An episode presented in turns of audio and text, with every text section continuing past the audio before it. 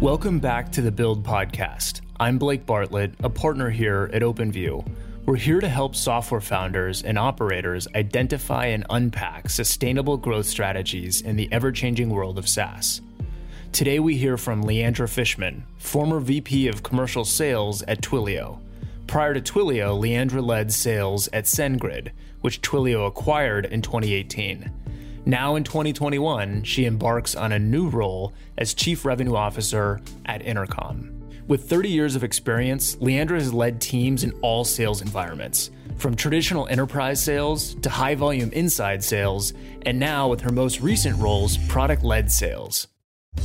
In today's episode, we unpack the biggest differences between enterprise sales and product led sales models, the trick to marrying self service and sales without risking cannibalization, and Leandra's prediction on what the next five years will bring to software sales.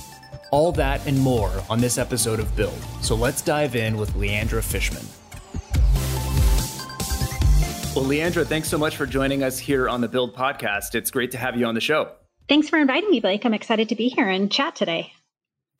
Now, you've had 30 years experience in in sales and this has included both traditional enterprise sales as well as more modern sales uh, in a product-led environment.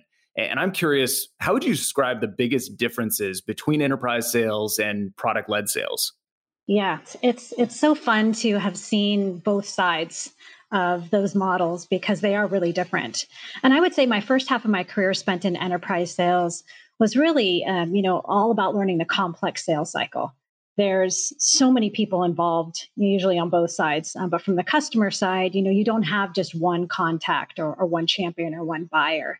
You are building the business case, you're building the technical case, you're really also getting deeper into contract negotiations and legal and procurement. And so it really, there's a lot of different touch points. And so the complexity is usually greater because the deal size is a lot bigger. And so people really want to make sure they're making the right decisions and you're solving the right problems.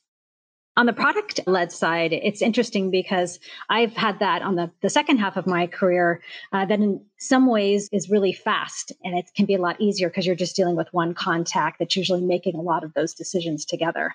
But what's interesting I found is that as a sales executive, you're trying to build the trust on the enterprise side first. Uh, to get them to invest in that solution. And really, the product is building the trust on more of a a velocity or transaction based sales because the customer's coming in educated. They don't want to talk to anyone. They want to have their own direct experience. And the product really leads with that. And, and then a lot of times sales is coming in after the fact uh, to help support uh, future opportunities. So I really like that idea of building trust with the prospect or the potential customer. And it sounds like you're describing a world in which, you know, in enterprise sales or more traditional motions, it's incumbent on the sales rep to be building that trust and building that dynamic with that prospect. But in the product led model, it's the product itself that's building the trust. Is that the right way to think about the juxtaposition there? Yeah, absolutely. Because on the product side, the product led side, you are having somebody most of the time do research on their own. They're coming in mostly doing self serve, putting their credit card online, and they're going through an experience, a user experience, and a product experience. Usually that's self led. And so that product and that user experience is speaking on behalf of developing the relationship with the company. And I think that customer journey is even more important when you're not there to hold their hand. Uh, whereas on the enterprise side, you know, you are building that relationship you are connecting the dots. There's always that human interaction that's usually building the connection in with that customer that prospect so they know they always have someone to go to versus figuring it out on their own. And one thing that you described in the idea of complexity that exists in enterprise sales is the fact that there's just lots of people involved. And I think there's lots of people involved from the vendor side, selling the product, and then there's lots of people from the prospect side evaluating the product. Um, I guess if we split those two out, how do you think about who's typically involved in an enterprise sales process from the vendor side? It's interesting because it really does take a village. And from the perspective of the vendor trying to sell in, a lot of times you're needing to bring in product resources or technical resources because the complexity in an enterprise environment, there's usually a lot of integrations and they already have usually an infrastructure built that they can't afford to have break. And so you're talking a lot about migrations and architecture and, and change that needs to be happening. You usually need to bring in a lot of those, those product and those technical resources. Also, because it usually is a bigger considered purchase, you're bringing in more executive sponsorship. They want to know that they're investing in something for the long haul and that they feel like that that solution is the right match not just on on the product level but also on the relationship level so you're bringing in a lot more kind of higher level relationships and connections. So you can ensure that if anything does happen you've got the people connected at the right places at the right times to solve problems. Okay so if that's who's involved from the vendor side then who's involved from the customer side doing that upfront due diligence yeah, it's just as many people, but all have different roles because a lot of times you're trying to figure out who the buyer is. But you also have to understand who the decision makers are and the influencers are and the champions.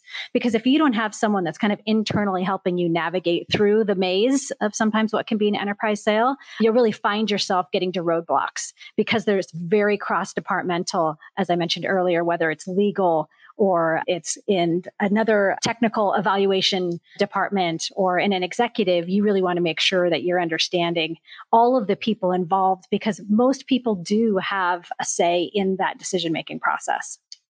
So the picture that I'm seeing here is a many to many sale. Many people on the customer side, many people on the vendor side, and all of that evaluation that's happening. And if we contrast that with the product led environment, who's involved from the vendor side and who's involved from the customer side over there?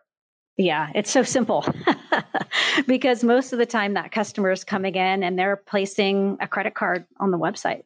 And so there is actually no one that they're usually talking to. They're doing a lot of their own research, um, whether they've you know are familiar with with maybe the product because they used it before, maybe they've heard it about in, in a community or on a a blog or a, on a website, they're coming to their own decisions and doing their own research. And then they're just coming on and they just want to have a self serve experience. So many times they're not talking to anyone unless they need to reach out, obviously, for support or or some post sales help. So it's it's really just one person uh, coming in making the decision, and and most of the time it's when people are really um, they either want to build something like in the developer perspective, and they don't need to get anybody involved in the sales decision making process or or the solution analysis process. They just want to start going. Well, it's interesting to me because a lot of this that we're talking about in the process side of things, it's related in some ways to what is the business model of the vendor. You know, what you're describing with the the traditional enterprise sales model is that you have to do all of your due diligence up front and you have to do all your due diligence up front because you have to be really careful when you're making this decision and you can't make the wrong decision because the stakes are so high. And the stakes are high because as you pointed to the deal size is is very very large. And so you're considering a, a, huge outlay of capital. But then also you're probably signing a contract that locks you in for a period of time. So there's there's no way to undo that until the contract term uh, expires. And then there's also a bunch of complexity. You haven't seen the product. You haven't used the product. You don't know what the product looks like in real life in your environment. And so you have to do all this upfront analysis upfront due diligence to understand compatibility to understand is it going to do what we need it to do? Because once you sign on the dotted line there's no going back is that the right way to think about that that that business model actually necessitates that sort of more complex enterprise sales model you're 100% right. And I think you've articulated it really well because it is the complexities and usually the customization because there is already an environment, there is already an infrastructure. And a lot of times you're either doing a rip and replace or, you know, building something new that isn't just a single solution standalone on the side uh, type of experience that doesn't impact somebody's you know existing environment. And i think that the flexibility that you have in the product led side is that it is a lot of trial you know type experiences where you can just sign up you can build some apis you can you know either use it or not and there's no ramifications into the contract into the seven figure deal that you've done uh, for some reason if it doesn't work out as planned yeah. So instead of having to do all of that upfront due diligence and choose wisely, it allows you to try things because the stakes are much lower and you're doing your diligence in flight by actually using the product and figuring out, is this thing have what I need it to have? Yeah, it's really the experience, I think, that allows people to make decisions differently in a product led environment because of that flexibility.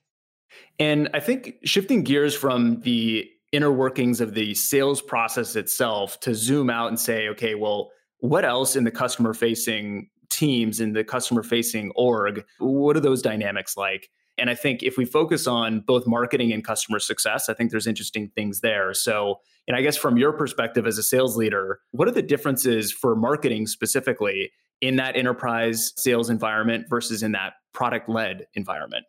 Yeah, it's interesting because I think marketing plays such a critical role in sales and product in all companies. And when I think about it in an enterprise role, I really think marketing supplying the ammunition they are really making sure that you've got the ROI calculators and you've got the battle cards and you've got the case studies and the customer references. And they're really behind the scenes, sometimes even coordinating with product and solution, whether it's, you know, collateral or whether it's build information on, on how to architect things. But marketing is really an important partner because you can't, as a sales executive know all of the answers and information and the positioning, especially when you're going across multiple vendors potentially, because you're normally in a bake off with other competitors that have just as, sometimes many strengths and feature functionality nuances that you don't know about. So I think it's a really important partnership there. So if they're supplying the ammunition in a enterprise side, in a product led side, they are the ammunition because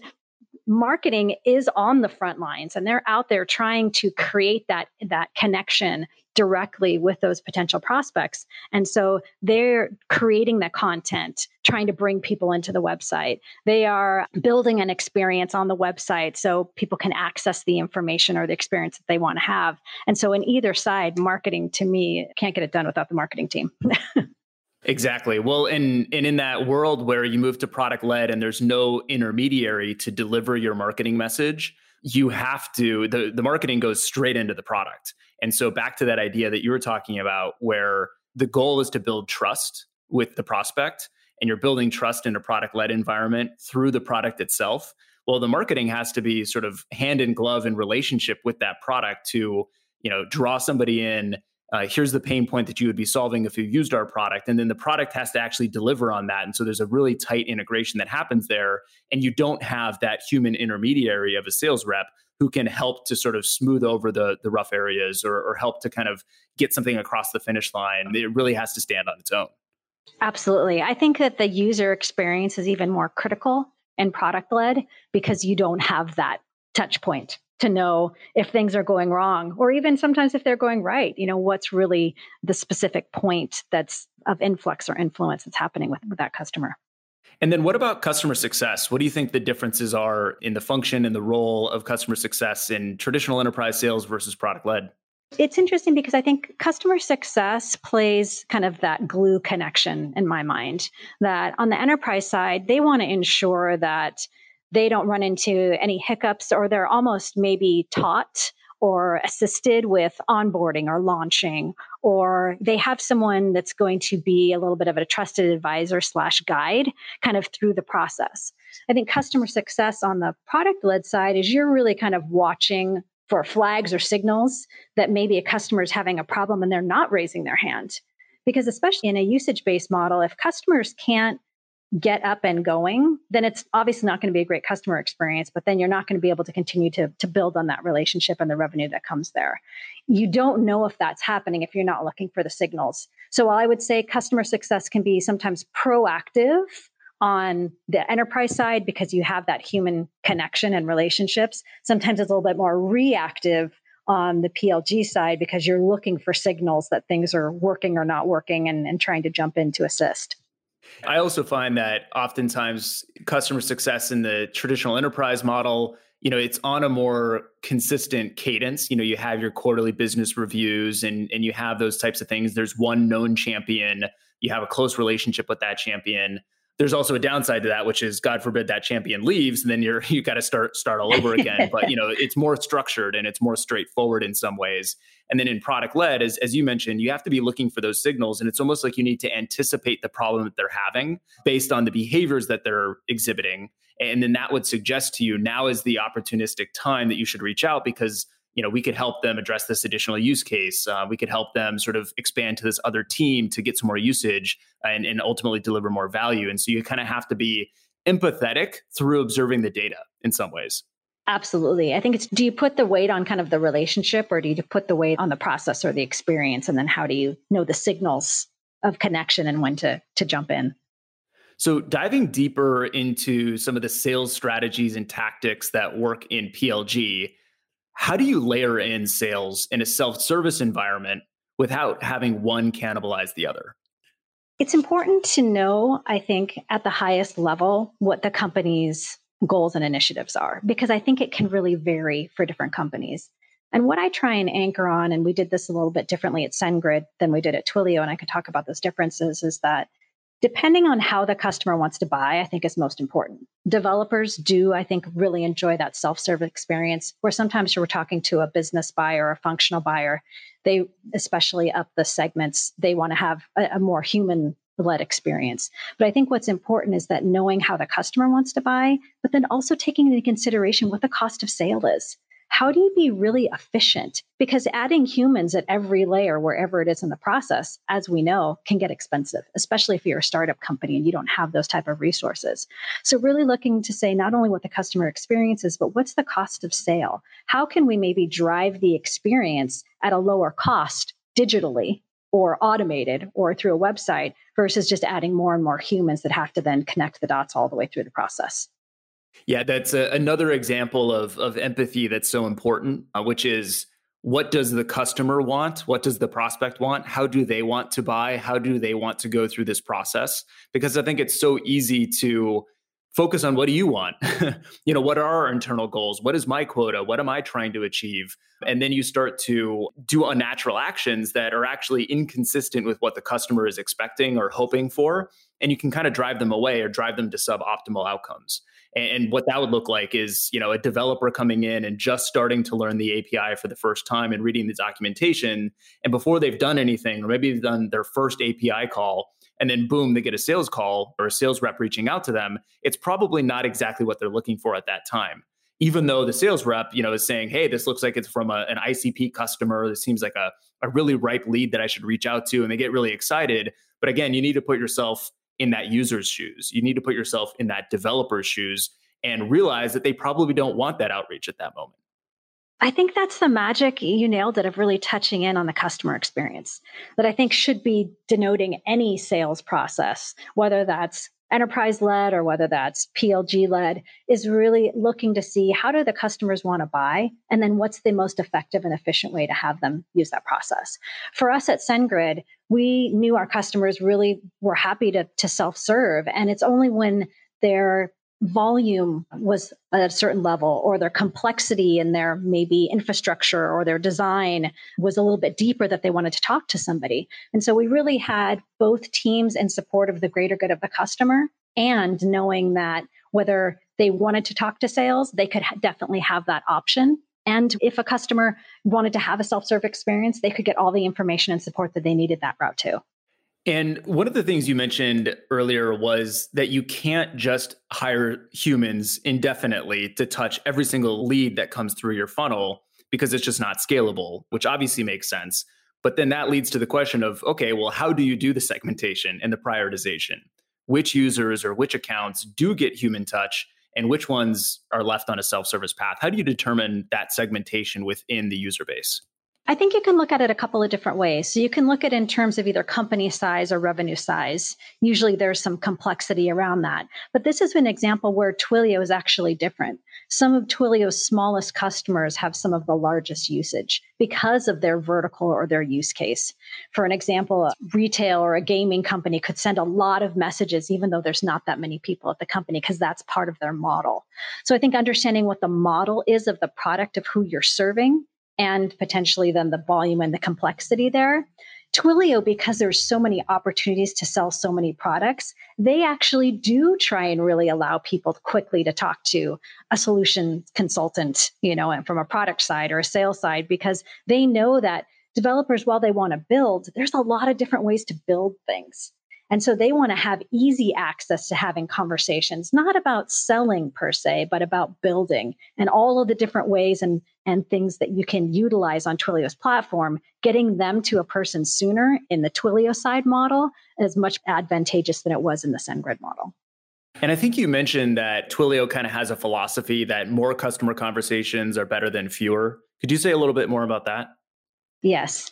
We believe that developers have an endless amount of ideas and opportunities to build so many different solutions. And it can be complex because you can build one thing 10 different ways. And so, what we wanted to make sure is that we were being available to have those conversations and planting seeds early and often with our customers to let them know that we're here to support your vision, your idea. And we know that when we do that, we can help direct maybe the influence of how you build something so you're going to be able to have better scalability or better uh, integrations with some of maybe the other solutions and products that you use. And so being that trusted advisor is important because we think the relationships for the long haul.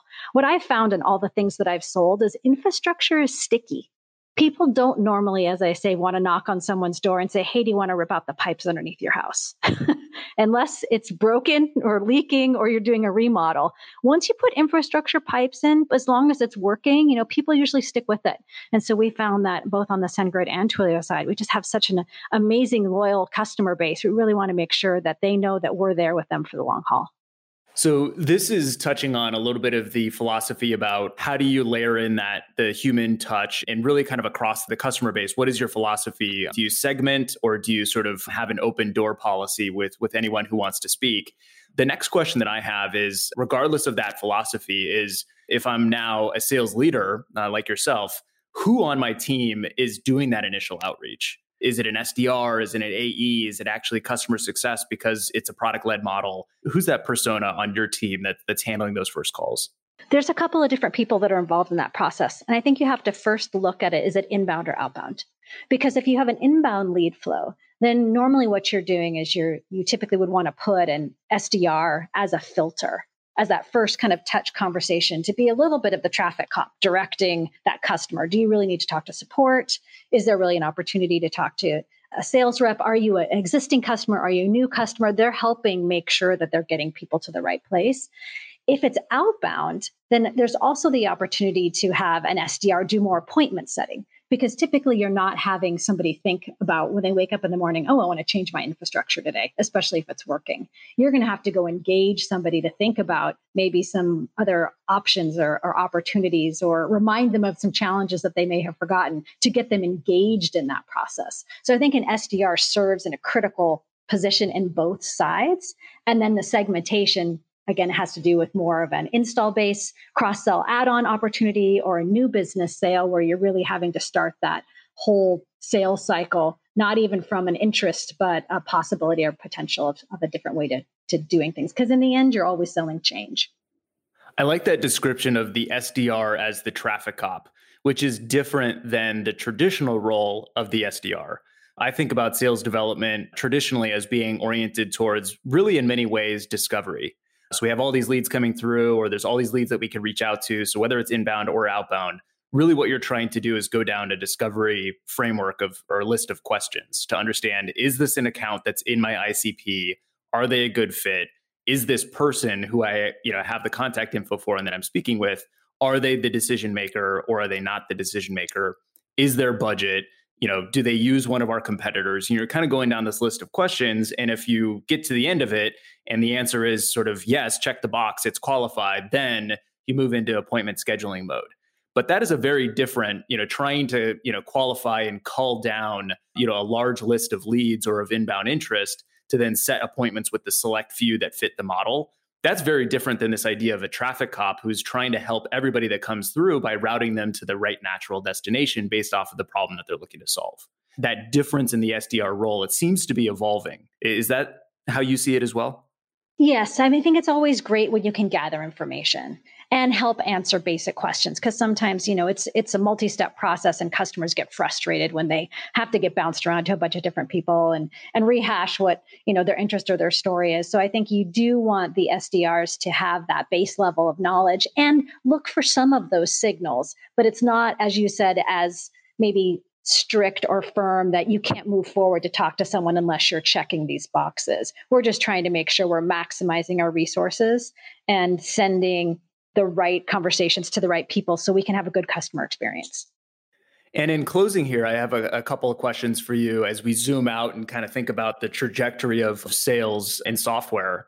So, first, if we fast forward five years from now and it's 2025, do you think that product led and self serve is going to be everywhere in software? I guess what do you see as the future of, of this product led movement? It's been amazing to see, I think, the product led growth in companies over the last 10 years.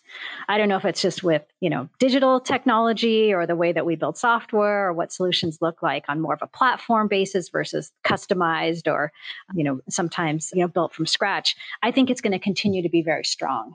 I don't think it's ever going to replace human to human decision making process or information or exchanges. I think we're never going to buy very expensive complex, detailed, um, you know, kind of sales negotiation process strictly through, I think, what is a self-serve or product led process. But I think it's going to be just as important. I mean, before I came from to SendGrid and and Twilio, I had only ever built primarily outbound models. And so to have an inbound model, because I think of where the experience is really leading people and wanting to have that self-serve energy that it's it's changing things. I think it's going to be equal I don't, I don't see it going more or less because I think it's really going to depend on what the product, service, or solution is. Yeah, I, I, agree with that. I think that there's a lot of times that people presume that product led means that it's anti sales, or product led means that you expect that one day in the future people are going to be buying seven figure contracts on you know without ever talking to anybody. And i just don't i agree with you. I don't think that that's possible. I don't think that that's a you know likely thing. People want to have that human to human connection. They want to make sure that you know questions you know are answered and, and all the rest. So the key differentiation is well what is the starting point of that journey that ultimately lands on or results in that sort of human to human connection and i think that's where the opportunity is does the beginning point of the journey start with kicking the tires yourself and using the product yourself and building the trust with the product yourself and i think that we'll see a lot more of that but there will always be this huge and extremely valuable extremely important role of salespeople, um, especially as those deal sizes and the complexity gets larger as the user kind of continues with their journey, right? Yeah, I absolutely agree. Now, what elements or practices from enterprise sales or traditional sales do you think will always be relevant? And do you think that there's anything that's going to go the way of the dodo and and sort of uh, you know not be here five years from now? Well, I think time is precious. And I think people don't have the time that they used to have. When I think about enterprise selling back in the 90s and even early 2000s before, you know, the dot com bubble and 2008, you know, market crash, people had just much more time to have meetings, to go out and socialize, whether you know it's golfing or, or dinners or things like that. And now I feel like time has become so much more precious, and there doesn't seem like there's enough of it. And so I think that while the human relationship will always be important. And I think, again, depending on the customer experience and journey of how they want to buy, is something that's never going to go away. I think people just have less time in their jobs because we're asking so many employees and team members to do more with less.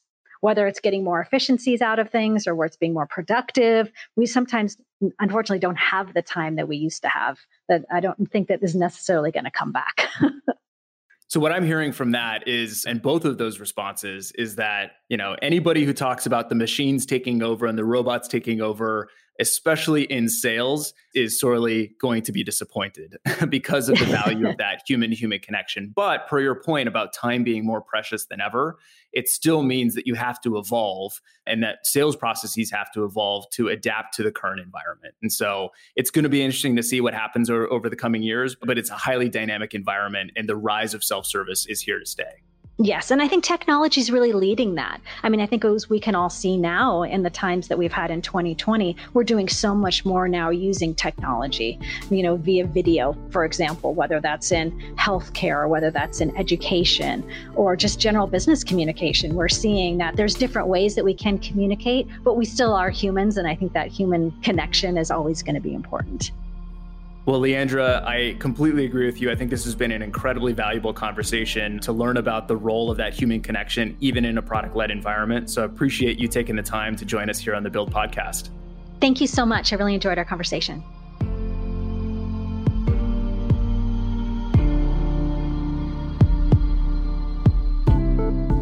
Thanks for listening to this episode of Build. If you like what you've heard, leave us a review on Apple Podcasts and subscribe to stay up to date with all the new episodes. Follow me, Blake Bartlett, on LinkedIn to join in on the conversation and let me know what you think about the show. Join me this season on Build as we look into the brilliant minds scaling Slack, Notion, Atlassian, and more to discover what it takes to build an awesome product and achieve hypergrowth across every stage of maturity, from seed to IPO and beyond. Now, if you're ready, let's build this together. See you next time here on Build.